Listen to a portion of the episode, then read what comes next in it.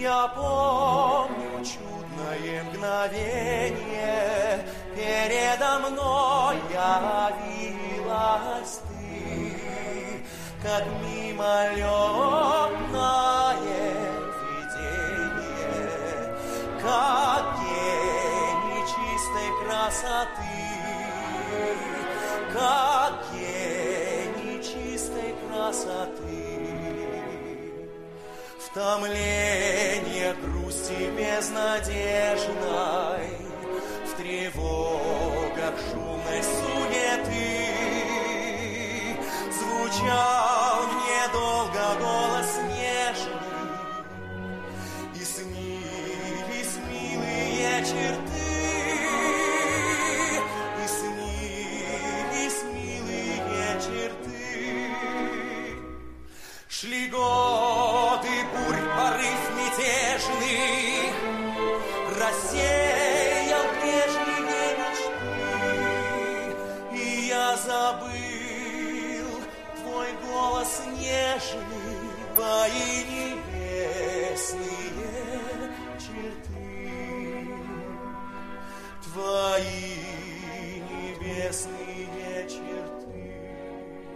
大家好，这里是惠摩卡上海站。今天我们邀请到的嘉宾是布洛奇卡工作室的创始人远方先生，还有他的好伙伴呃汉文同学。然后他汉文是惠摩卡的老朋友了，他参参加过我们惠摩卡嗯圣彼圣彼得堡站的录制。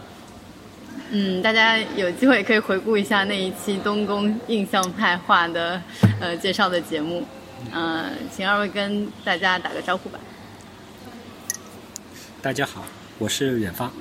啊，大家好，我是 Heaven，啊，非常荣幸。又回到了久闻灰摩卡。灰摩卡的大名，嗯，今天终于见到了，没想到漂亮的女记者还是一位老熟人。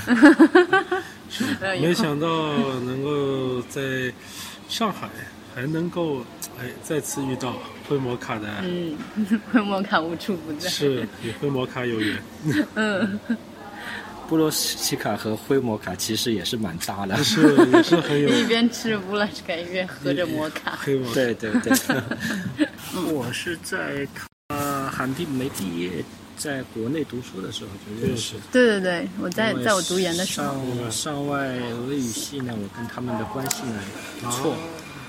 那我们在上海搞一些文化讲座呢，上外也经常有一些学术方面的支持，是的包括呢有一些这个诗歌朗诵会。哦，我们一般在国内办的诗歌朗诵会也是双语的，所以有很多的会俄语的学生来参加。明白。嗯，主要就是三座高校嘛，有这个华师大的、复旦的，还有上外的。哦，上外因为它是专门语言系的，对，所以专业的呃总体来讲，是这个英语的水平，我认为是 很高的。确实 啊那你瘦了嘛？对我，我上班之后减肥瘦了五斤。哎，我记得你原先是圆脸的，是吗？我这这这一下子没认出来。呃，原先是不是在浦江饭店我们做的？对对对对你你，我就来参加了对去吧？浦江饭店，是那个就是朗诵。对面。啊，我知道那场活动是朗诵那个俄罗斯诗歌，就我们学校有好好多学生过去的那种。对，嗯，对，那场我参加了。然后还有一次就是在那个徐汇区图书馆，哦我去念了一首是谁的诗我忘了，也是一个读书会，然后我上去就是为了我们那个公众号，然后就去朗诵了一首诗。我们和上海外国语呃大学他们俄语系合作了一个诗歌俄罗斯，嗯，呃，做了一个学期。其实那那一个学期我们发的那些推文，呃，反响还都挺好的，嗯而且就是在在这个质量上呢，这些也是挺有好评的。嗯对，我那一次我遇我我遇到郑体武老师，哦，那是他真的。他还问我，他说：“哎，你们这个是不是俄罗斯不做了？” 我说这个这个合作嘛，也也也也，总归有分有合吧。嗯，今后也不排除有合作的可能。对，最主要是齐星老师呢嗯比较忙嗯，啊对他现在还有一些行政职务，好像，啊。嗯，越来越忙了。他现在现在朋友圈照片发出来是越来越帅了。他好，啊，汉文汉文呢，这个呃，我和他也认识很久，然后他呢是现在就定居在彼得堡，嗯，定居在彼得堡。哦，定居啊，我以为你在上海呢。不是，他你是现在是出差是吗？对，回来回来神奇呃，。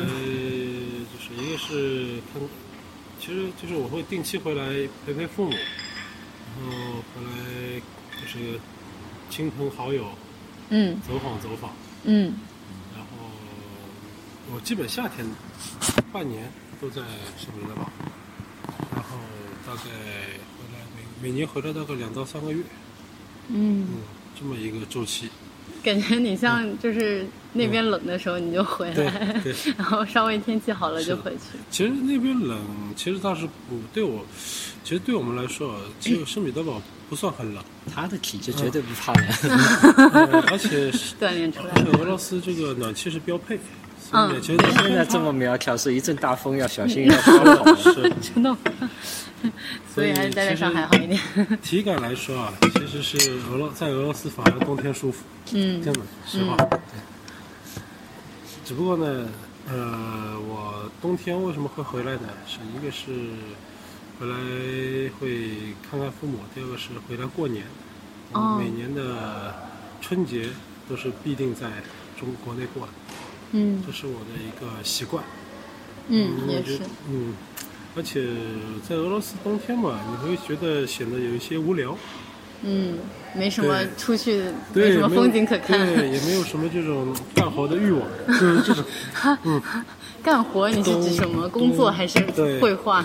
工作冬天、肯工作、绘画都都不是特别特别觉得有动力。最好就是冬眠。对，呃，真的就是有一种感觉因为你。待在屋子里，不会就是小小人生之类的。在俄罗斯的冬天确实是都很什么都不想。我这么比较勤无聊，我这么勤劳一个人，然后就整天就觉得提不起精神。对，就是想想休息，想休息。哎，就是白天太？体感绝对不一样。对，其实很舒服，倒是并不难受，但知道吧？你在在在在窝着是肯定是对舒服。对。但你会发现，就是没那么好玩。上海的冬天我觉得挺冷，嗯，对，现在就能感受到呀。上海上海没供供暖，我跟你说，这个这个他那里是冷起来比那个比 俄罗斯俄罗斯还还难受。其实嗯，对，上海其实是真的要供暖，很尴尬其实上海真的蛮尴尬的，嗯真的需要供暖，嗯，但是它又不处在供暖的这个区域里面。你只能自己解决。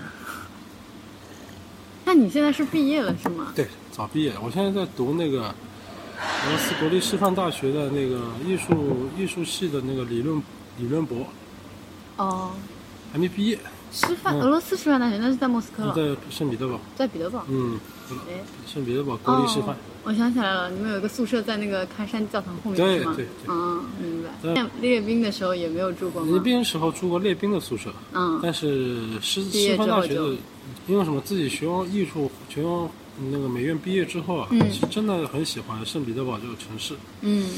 就觉得这个城市真的是属于那种文化有内涵，但是它一点都不外露的那种，那种不外露。嗯，它不是那种很张扬，嗯就喜欢它这点，哦，它什么东西都显得挺低调，它不愿意去那种弄的，就是满世界都知道那种模式，是吗？嗯，对，那你是跟哪些城市比较了吗？你去过别的地方还就是跟这样上海觉比得？，东正教的教义就是这嗯样，它就比较就内敛。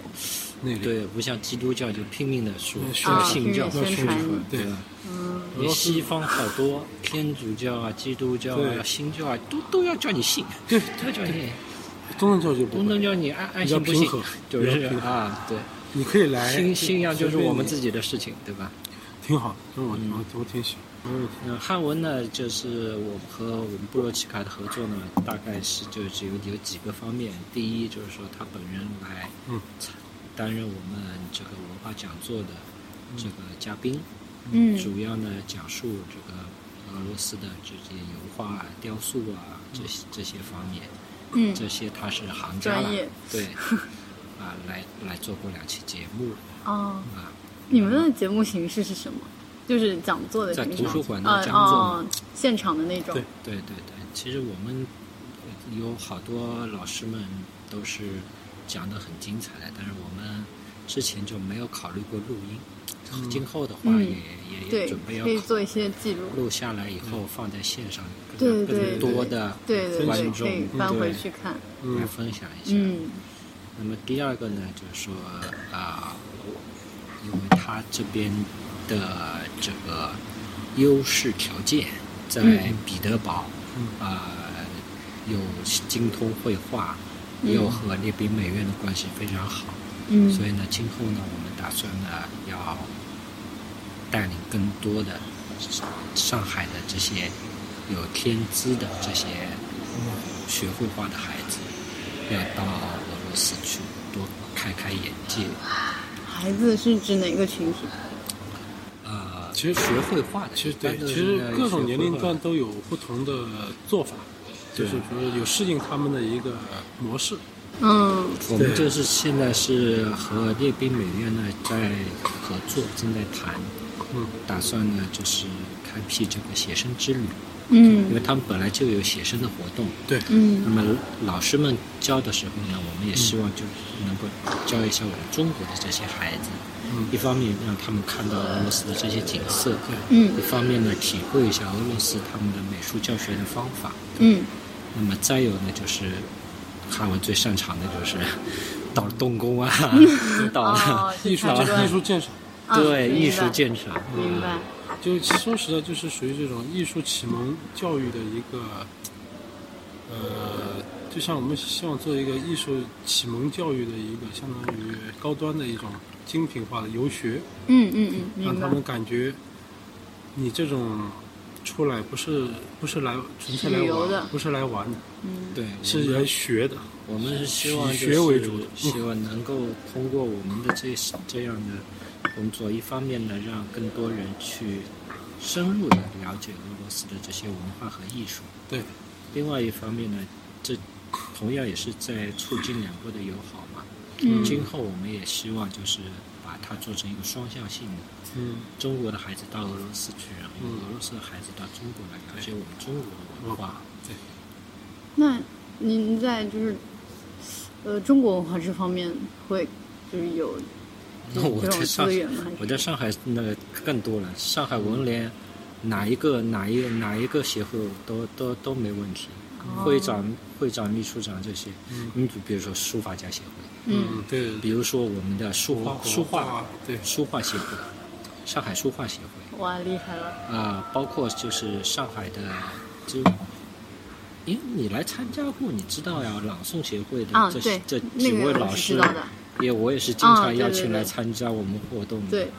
啊，像刘广宁啊那些著名的配音演员或者是广播电台的东方嗯。东方传统文化，就是在中国做这种，让西方的孩子去了解。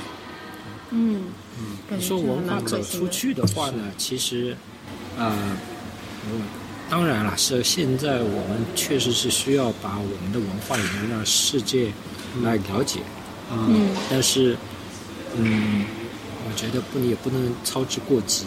嗯。现在这种一窝蜂的现象，我不是很看好。嗯。我更相信是说什么，就是从孩子做起，嗯，让孩子们能够能够了解彼此。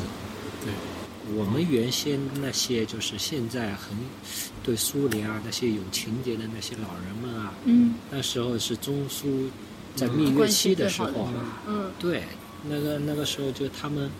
他们就互相写信啊，就还小孩子的时候嘛，你像几十年过去了，现在都都都已经是，嗯，七十左右的人了，对吧？其实其其实现在两国真正的那个也是文化要相互了解，嗯，这这我觉得是特别重要的。我们跟俄罗斯文化差异是很大的，而且思维方式呢又不一样，所以经常会造成误会。包括我这次带团到俄罗斯去，嗯，也是，哎呀，您可以介绍一下这个活动吗？就我只知道是诗歌行。对对对、嗯啊，那我简单说两句。对对对，您说一下吧。我现在正在写这个呃后记呢，嗯活动的后记，打算打算写个三个三个系列十篇文章。嗯呃，我们这个活动呢是受受普希金国立博物馆的邀请，嗯。呃，去参加他们的诗歌节，与他们的俄罗斯诗人来交流。呃，那么呃，这个诗歌节的主题呢是普希金，那么邀请了两位国内的呃这个专家学者，一位是翻译普希金的嗯。这个大家，另外一位呢，这个应该你也知道刘文飞吧？刘文飞，刘文飞没有去，哦，刘文飞太忙了吧？他有外事接待没有去。哦哦那么这个是上海的翻译家冯春，嗯冯春老师去了。嗯那么还有这个，我邀请了另外一位朗诵演员是曹雷，嗯，曹雷我特别喜欢俄罗斯，对，这其实刘广宁也想去，但我觉得就不要一下子啊。把太大阵太多阵容，哦。毕竟我们是诗歌交流为主，不是说去朗诵表演，对吧？所以有一个为节目助兴就好。了哦，那么本来呢是打算主办方说说，呃，就协办单位是俄罗斯的文文化促进会，嗯。俄罗斯中华文化促进会，嗯，呃文，化促进，那个他们的会长也是一位很有名的翻译家白思宏先生。这个是在莫斯科的华人自己组织的一个一个协会哦吗？不不不，还是什么？他是有半官方的性质，嗯就是他是中华文化，呃，这个促进会总会下属的住在俄罗斯那驻，俄罗斯的分会。那他们的这种领导啊，什么都是以前这种国务院啊这种退退下来的这种，退下来，然后住去俄罗斯。啊，那这各各个地方都有嘛？嗯嗯嗯啊那么，那么这次规格也是非常高。嗯、我们在普希金的分成几个几个主题啊。第一个呢，就是和和诗歌的诗歌节总体的活动是一天，有参参观这个普希金的国立博物馆，嗯然后呢，这个嗯下午就是一个论坛，嗯到了晚上是一个这种诗歌朗诵表演吧。嗯这另外呢，就是诗歌采风的活动，诗歌采风活动以普希金为主。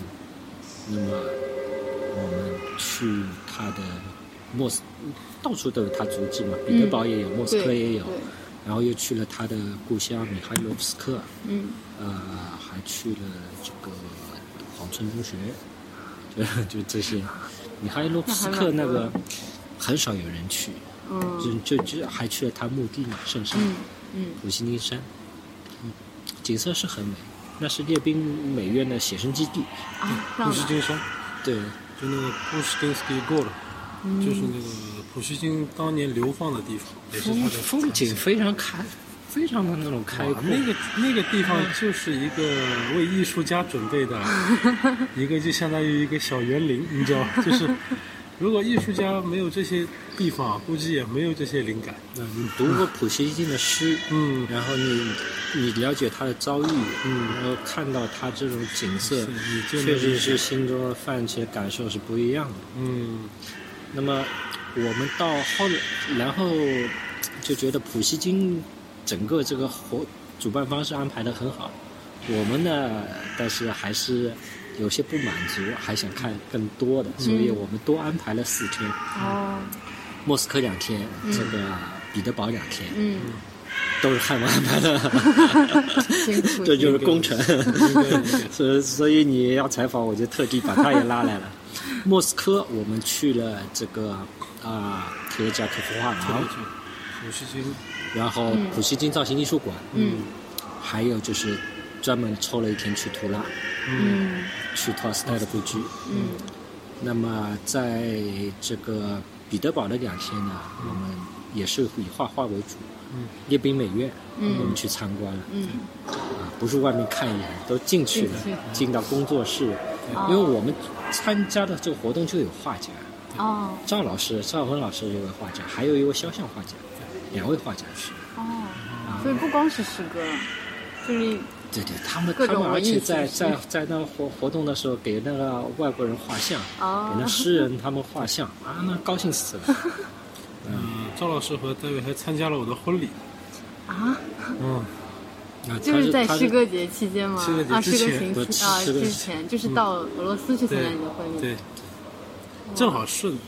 他他办婚礼，那我说好啊，我说那我国庆节我就提早个一个星期嘛到俄罗斯。嗯那么那么列宾故居啊不列宾美院是是是一天，然后最后一天就是列宾故居。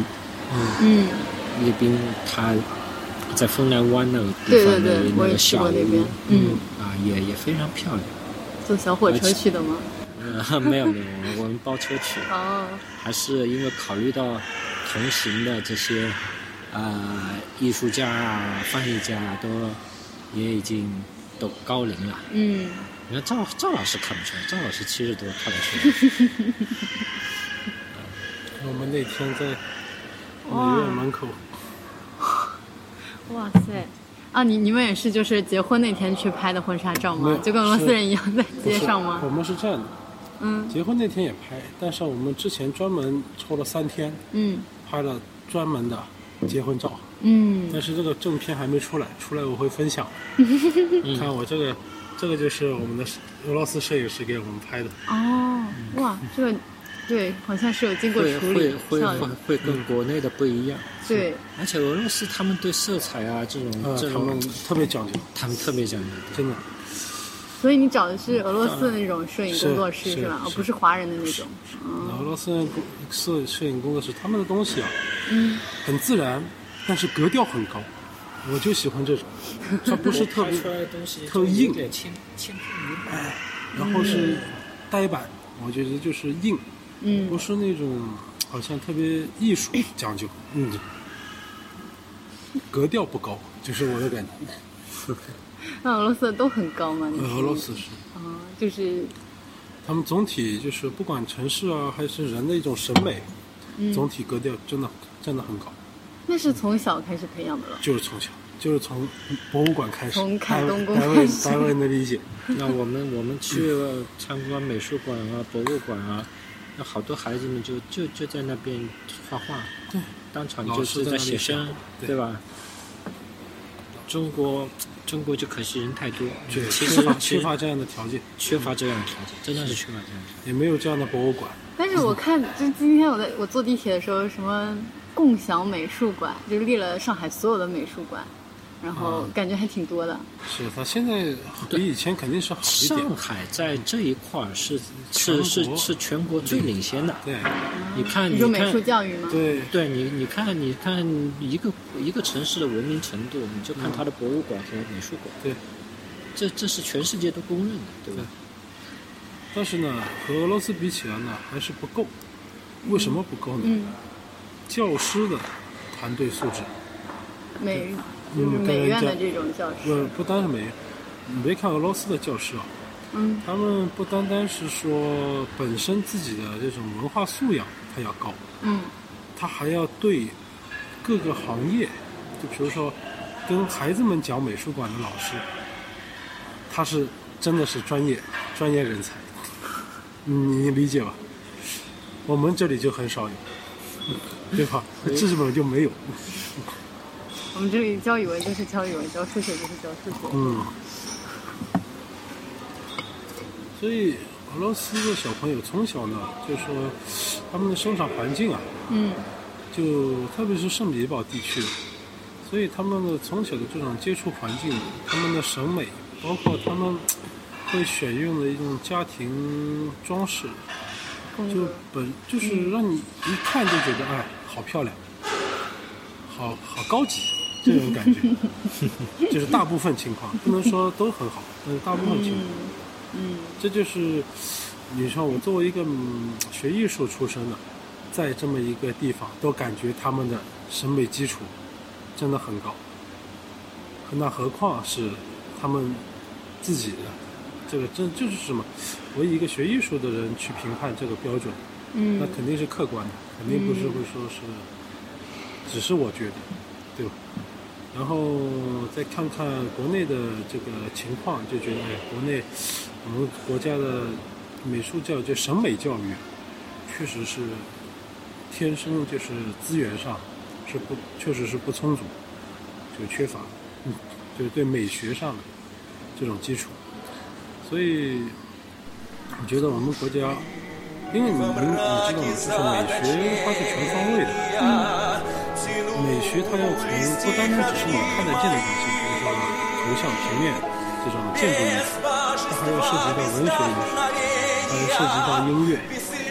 呃，俄罗斯就是这三大块都是世界领先，所以从小你看老师带他们，您知道好多这种音乐会，它不是说那种票卖特别高、级别特别高的那种，经常能看到一个老师带着一一帮孩子在那里听，不要钱，国家都支持，你只要老师带领，全部免费发放，这就是人家的这种普罗大众的这种，就是在我们看来是很高端的东西，在人家的社会里面是一个很平民化的、非常普罗大众的一个一个一种教育或是一种信息获取，这就是不一样的地方。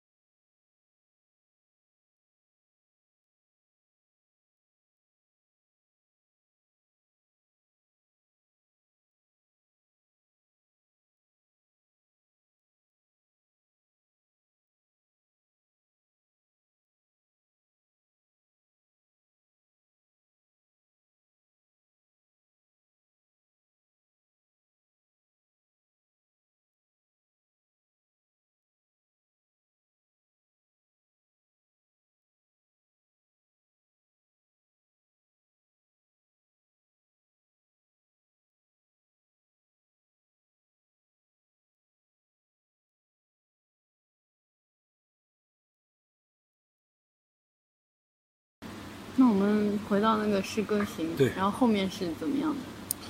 我我我们诗歌行一共从从十号开始到二十二号吧，嗯就就近三周的时间吧。这其中四天是汉文安排的，其他都是主办方来安排的。嗯那就那几天在莫斯科，莫斯科呢，这个呃，当然我们也去了一些呃非去不可的景点，红场去了一下，嗯嗯，看看瓦西里教堂啊，然后这个麻雀山去看看，在在在我们应我们的要求，我们就增加了几个地方，嗯。一个呢是这个帕斯捷尔纳克的故居，嗯。因为这个地方比较偏，嗯。啊，这个这个事先跟他们说好了以后，他们安排的。嗯过去以后，确实呃很有收获。嗯呃，这莫斯科就等于等于是托尔斯泰的故居，对吧？嗯嗯然后还有帕斯捷尔纳克的故居，然后到了彼得堡以后呢，我们去看了这个托斯托耶夫斯基的纪念馆。嗯他原先他的家嘛，现在已经改成纪念馆了。啊，嗯还有这个还去了阿赫玛托瓦的故居。哦一共对布莱茨基，布莱茨基还有一个小小书房，就在就在阿哈马托瓦的这个故居，它的一楼。嗯他们的这些故居其实是很值得去的，你没有去过有点可惜。嗯我们做诗歌俄罗斯这个，我对这些诗人也是啊崇敬有加吧。嗯，这个然后趁这个机会去，阿赫马托瓦的故居呢，这个就就就像他这种凄惨的这种就是命运啊这些，然后他的那些纪念馆布置很有特色，嗯。他也是存心把这个就是他的展墙记录了他的这个照片啊，他的这个关于他的介绍文字啊，嗯他还专门加入了一些树叶在摇动那种影子，啊。嗯。因为它是月亮嘛。我反正就是一看就是对他的这种诗歌的那种就深有体会，深有体会。其实我们的语言翻译诗歌并不能做到非常的精准，对，翻译都会有流失的，对，嗯。这就是很可惜的地方。但是最重要的还是要把握他的诗的意境，还是要要了解这个诗人他为什么在写这样的东西。嗯其实我现在我到现在我俄语也还不行嗯，您应该不是第一次去俄罗斯了吧？嗯啊，我以前去俄罗斯，但是主要运运用的语言都是英语。以以前我打交交道的人，大家都说英语，哦哦哦这是我们的通用语。嗯。那你后来就是你怎么会跟俄罗斯有关系的呢？就不知道您就以前的背景。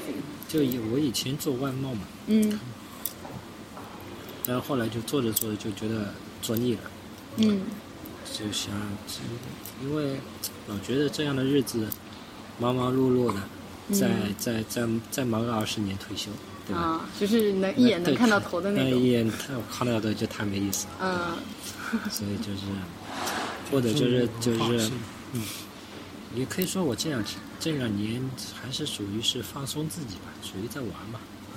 应该是，那您就是是找到了自己，就心里面知道自己要做什么吗？还是说你还在找？我并不是说找吧，我觉得以前第一是工作太忙碌，嗯要让自己缓一缓。嗯第二个是什么呢？就是说，我要知道我自己真正想做什么，并嗯不是我要去找。我只我我觉得，我觉得我后面，我后面的这些时间里面，我更珍惜我的这些时间。那么这个这些日子怎么过？那嗯，我也要好好思索思索对，啊，并不是说是有一个什么样的明确的目标去往那方向，因为现在好像已经有点从容不迫了。反正您您您又不可能，又不可能成为马云，又不可能像像刘文飞老师他们那样，对吧？但是要做但是我们可以做开心的事情，对，可以做我们自己喜欢的事。觉得值得的事情。哎，对，而且是大家也是能够为大家带来好处的事。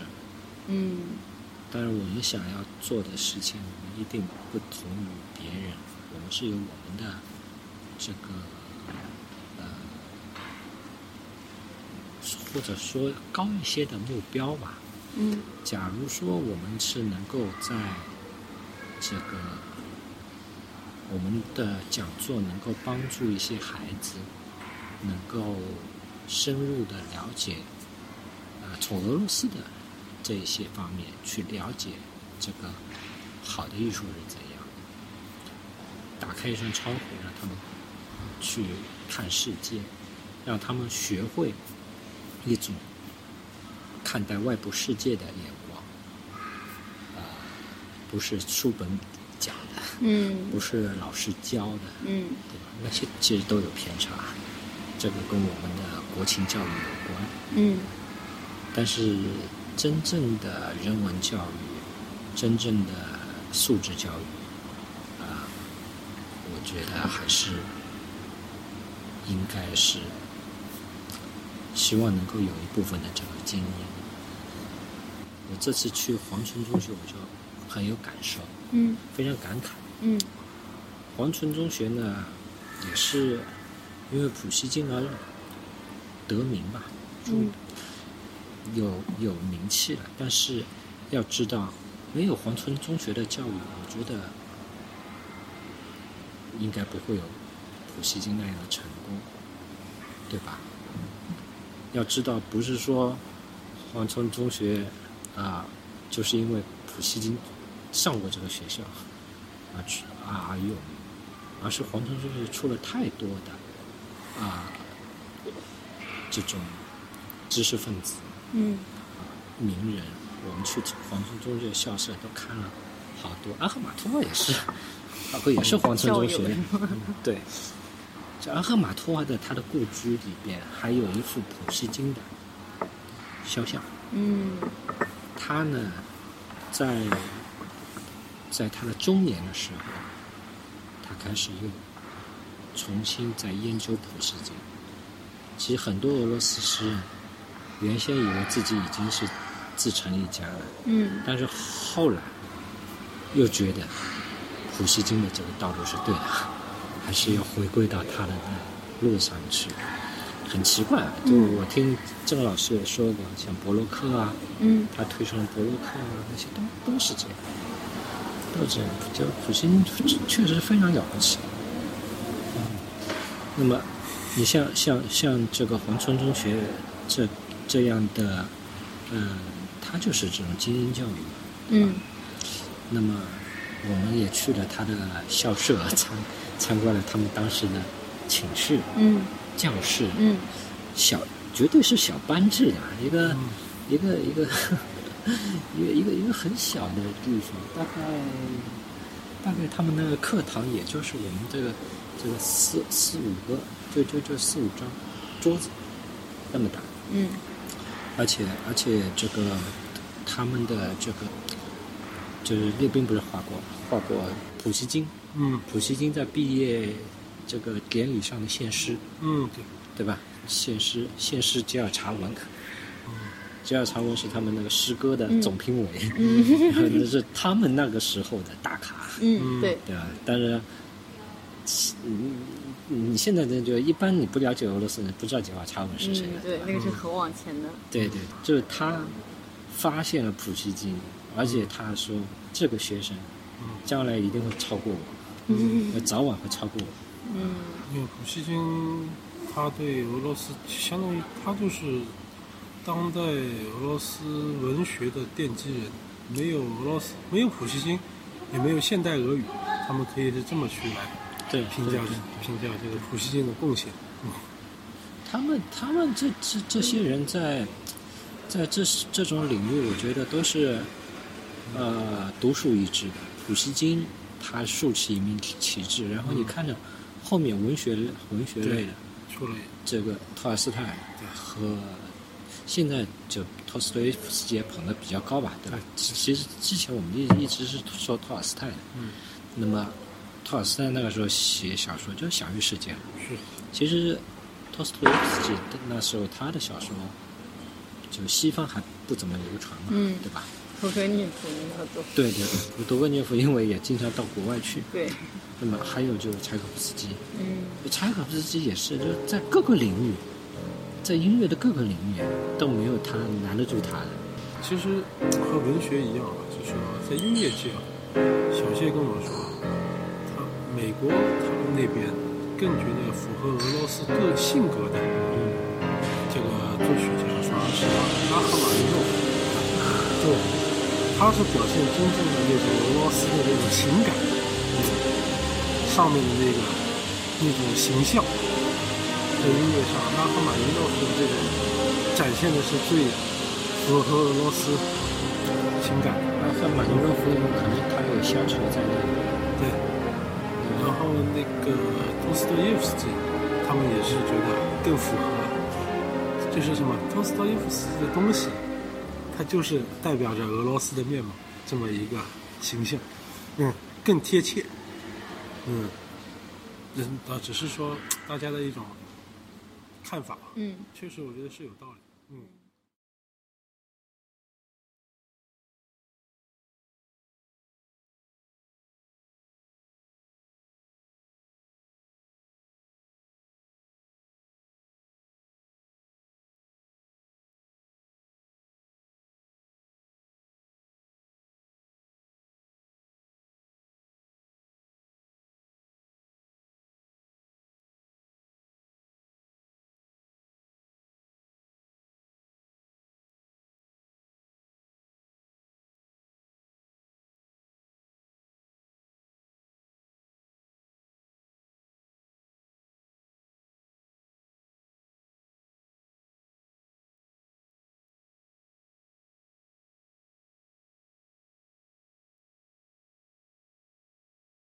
作为家长呢，也就经常在思考这个问题。为什么我们现在的这种孩子嘛，就被被教条的这种教育是限制的条条框框非常死。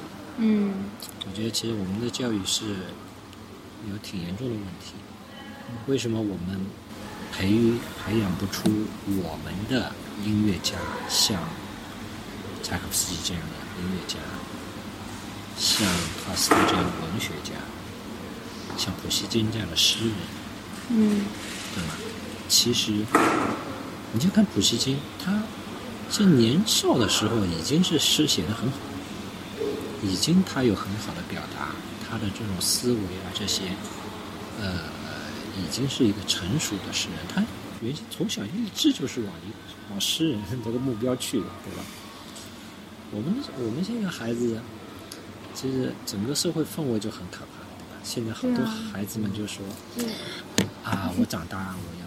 做网红我我要我要做网红，对对对对。嗯，这其实你作为一个有责任心的家长，你听着会很焦虑对啊。嗯啊其。实小孩子的想法是被大人世界影响，的呀。被社会对这个信息对啊，所以这个也，就是从学校一方面也做能做的是有限的，还有是整个社会心态跟风气的转变。对风气问题，其实从我我我个人来说，其实你像我来考虑一下，怎么能够在这种人文教育方面来做出我们这一代应该做的事儿。啊，所以这个也跟您创办布洛奇卡工作室有关，是吗？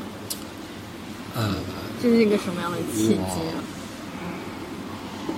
我跟薛范先生是好友吧，嗯，姑且算好友。我我我因为因为他也不说，因为我认为我是他学生，他嘛这个喜欢开玩笑，他从来不要不用不用以这个老师自居。我觉得他和这个草英先生都是呃让我有很大思想转变的这样的人。嗯。就他们那一些，包括冯春，包括冯春，就就他们的那些，呃，对文化的这种热爱，对他们理想的这种坚持，是我们这一代所不能体会的。薛范他翻译了上千首的俄语歌曲，嗯。草婴呢翻译了托尔斯泰的全部的小说，嗯还有冯春翻译了普希金的十卷本的文集，这这种翻译家就这种著作等身啊，这真的是真的，真的是一辈子的事。对十二卷本的托尔斯泰小说全集，冯春而且冯春还是草鹰的学生吗？责任编辑，哦，编托尔斯泰的小说全集十二卷本是由他来教教的。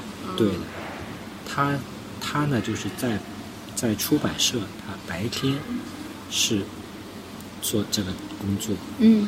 来帮草鹰来校对，嗯，晚上他就翻译普希金，这是他自己的个人爱好吗？他个人的爱好。他这次他这次去去因要发言嘛，嗯。他也讲述了他当年的翻译那个时候条件也很艰苦啊，嗯。啊，就在昏黄的灯光下，他坐了一个小板凳上面，在那在在那边埋着头翻译嗯啊，这孩子们也不理解，对吧？他那个时候居住条件而且很差的，那是什么年代？就八八十八十年代嘛，就是文革以后，哦，文革以后，文革以后，那么住房条件那时候都不好的呀。嗯很多经过这段日子的人都知道，我呢没有没有体验过，但是就是我的父辈们是是一样的，嗯所以所以我很能体会他那种感受。他那时候他说，我当时我就翻译这个十卷本的《普希金文集》嘛，翻了翻了十几年了，忘了具体是忘了。嗯，我是把每一个夜晚都奉献给普希金。啊，那当时俄罗斯人就马上就鼓掌，马上鼓掌，那掌声比我们还要热。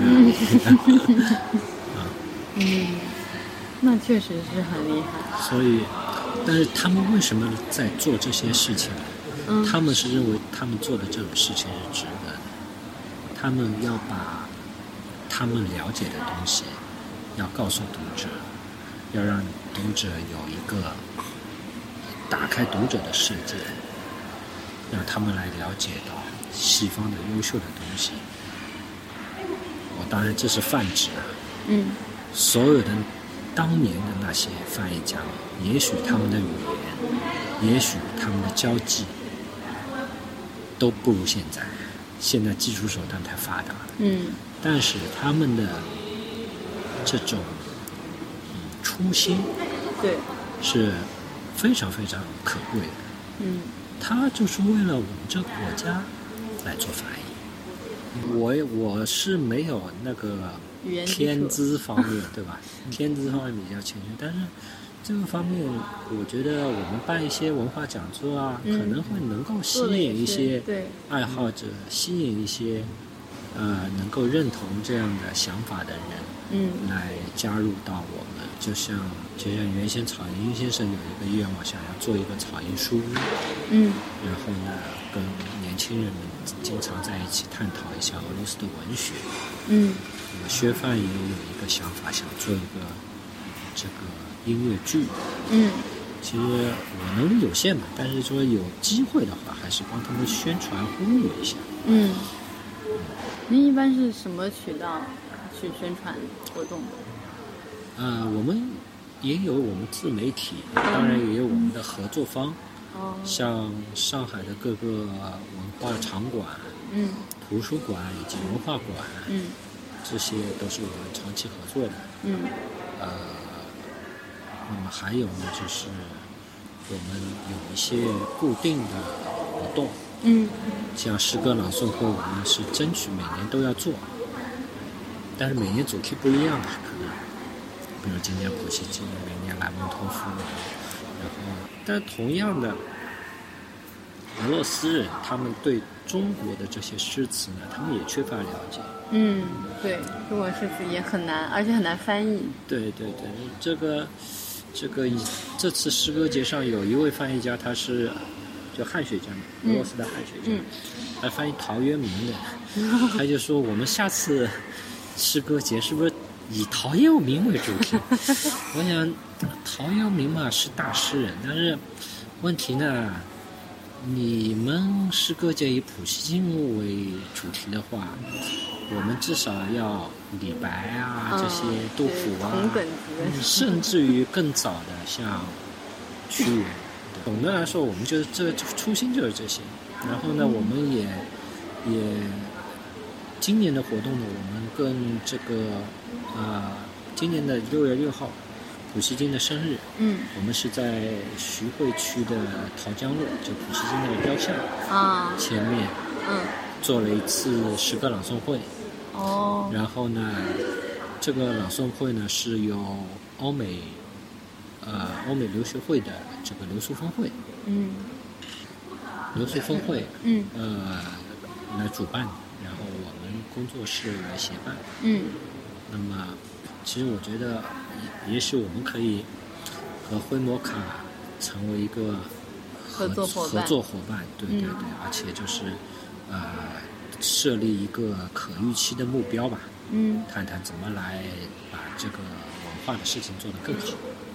那您觉得就是在上海有很多跟俄罗斯相关的，比如说同学会，比如说那个呃各种文艺协会，那是不是就是这些渠道对那个俄罗斯文化的传播比较有利？因为这个城市，而且上海这个城市对文化的接受程度又比较高。上海呢，您对于觉得您的工作应该难度不大吧？嗯，我们这个工作最终要走到哪里，其实我也不知道。嗯，但是我觉得您自己不会设目标对吗？就是我们因因为这方面一个活动，这我想方面我要办成什么样子？这方面我并不着急，对吧？嗯这方面我这我并不着急。佛系。呃，这这这个，因为首先我就没什么好求的，这个东西，嗯我觉得就是如果说，一方面这个东西是对我的一个能力的锻炼，嗯一方面也是在锻炼，呃，考验，也在加深我对我了解的这些俄罗斯文化的这些认知。嗯。嗯，但是您会考虑说，就是他们就是观受众们对俄罗斯文化的接受度吗？这方面呃您会去考量吗？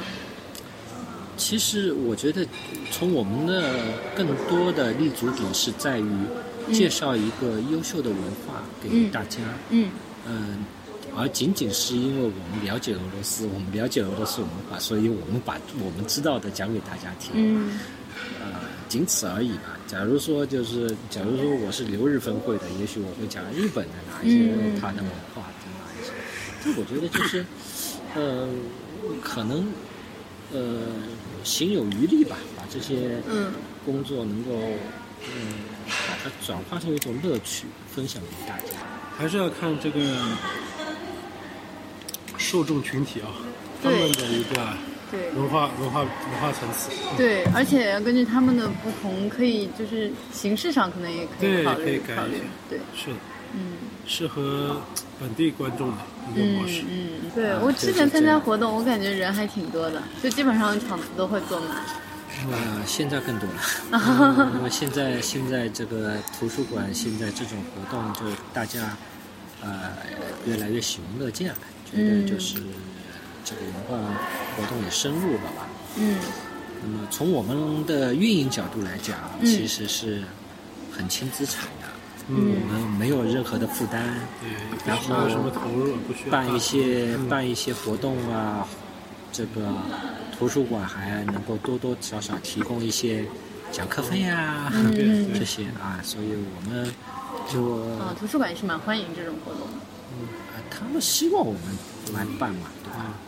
啊，那下次希望你来加入，你你成为你成为灰灰摩卡和布罗奇卡的一个纽带。其实其实你要知道，嗯灰摩卡和布罗奇卡也是很搭配的，对吗？为什么你们叫布布罗奇卡？哦，就是那个吃的是包子，布罗奇卡 布罗奇卡，你们为什么会取这个名字？啊？为什么会起这个名字？好玩吧？你说灰摩卡，想出来的灰摩卡为什么起对起这个名字？嗯、我只知道它灰是有意思的，就是非黑非白这个意思。是，那布勒奇卡是谁想起来的？我觉得布罗他奇卡，布罗奇卡，因为是工商注册的时候，嗯呃，老是重名，然后我一火，我说你找一个俄文名字，四个音，四个四个字的谐音。那哥们在吃面包，说要不叫波罗奇卡，我说好，就我的好的，为什么这有一种什么含义呢？嗯，这个东西它很日常。很日常，很大众，嗯大家都吃得到，哦比较但是呢亲切。嗯，但是又很实在，你知道，没有这种对对对，很很复杂。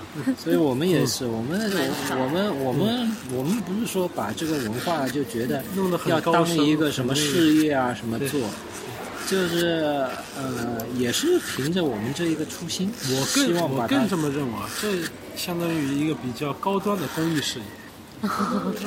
可以这么理解。这什么意思呢？嗯提高大众的审美情趣嗯，和那个相当于修养情操，我是这么来我觉得。这个跟你刚刚说的那个，就是把一种就我们看来高雅的，比如说听音乐会变成日常化，对。然后你们办活动的频率也蛮高的，而且就在身边的社区的图书馆啊，我更觉得这种模式是最好的，嗯。把一些让人觉得听着好像特别高大上的东西啊，让它嗯。概俗易懂，嗯。这是最最好的一个方式。嗯，好像之前参加这种活动的，一般都是跟苏联有情节的老一辈的人，现在是不是就他们带着他们的孩子就过来？是，我我我和汉文，我们在在今年三月份，就是在杨浦区图书馆，嗯。区级的图书馆，嗯。呃，办了一次讲座。嗯。这个讲座呢是配套这个上海博物馆的这个特约加科夫画廊的展出，嗯，哦。然后嗯当天的活动就是台下都是人，都爆满。了。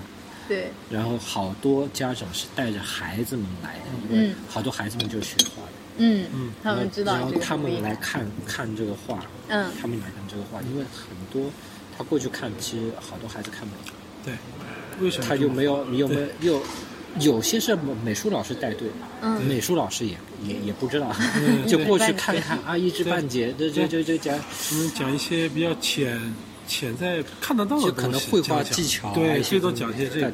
对，但那很可惜，就很多绘画它有它的故事，嗯。他的画家有故事，它这幅画有故事，嗯。他创作的这个历史背景有故事，其实都可以深入去讲。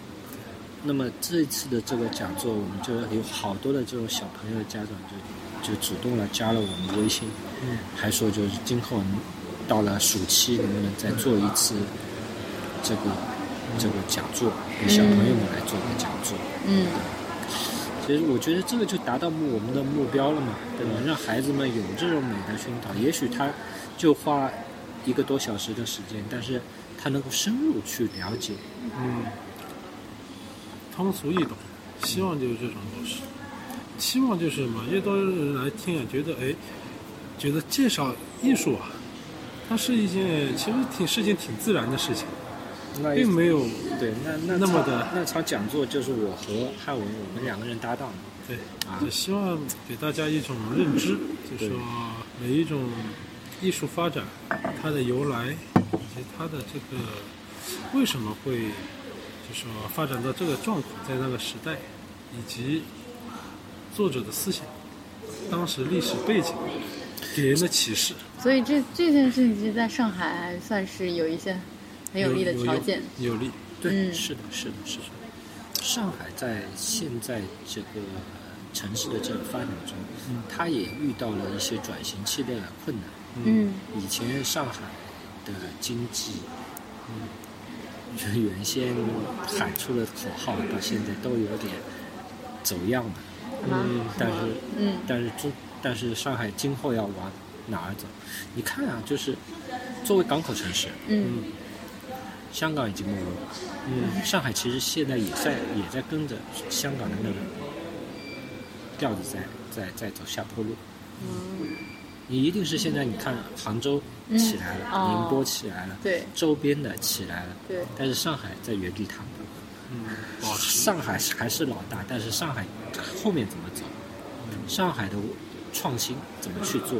嗯是那么其实有很多方面，嗯你看，像英国，它走了这么多弯路，它现在就已经开始注重教育，注重文化，注重创新。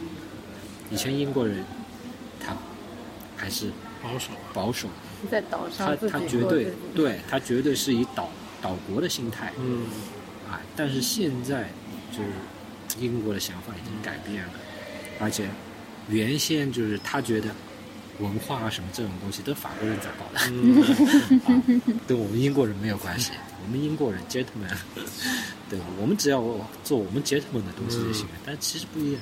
但现在英国的英国的这种这种开放是不一样。那其实上海今后的这种，我还是看好这一块文化创新，上海会有好的作品。是总归要要相信好的吧，要看到光明的一面，不能老老看到这些啊、目前还不足的地方。嗯对于我们来讲，就是、一方面我们大家也是自己乐意，大家因为说实在，你说人大部分人活在这个世界上，其实目的我可以说都是共同的，嗯不就是为了活得更有意思，对吧？按照自己的意愿，自己喜欢的东西去去去追求，对吧？我这次到尼斯去，我就看到哈斯加尔纳克的故居，感受很深，风景是很美，但是作家其实，在那个地方就已经陷入了弹尽粮绝的这种困境。嗯就苏联的作协又停发他的工资，嗯 他本人又迫于压压力，说拒领那个诺贝尔奖。嗯那其实最后是等于是饥寒交迫就这样病死的，而且日瓦格医生啊，嗯还真的不算什么了。你看那个古拉格群岛啊，那些呢，是对不对？明显多了。他只是开了个头，嗯对吧？放了第一枪，后来的波尔加科夫啊、索尔仁尼琴啊，越来越来劲了，对吧？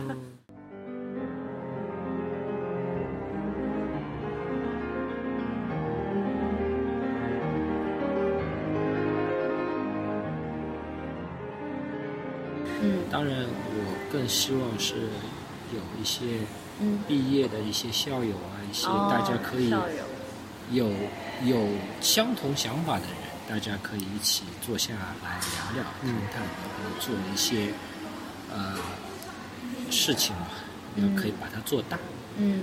我们其实我们基础是打得很好，但是嗯。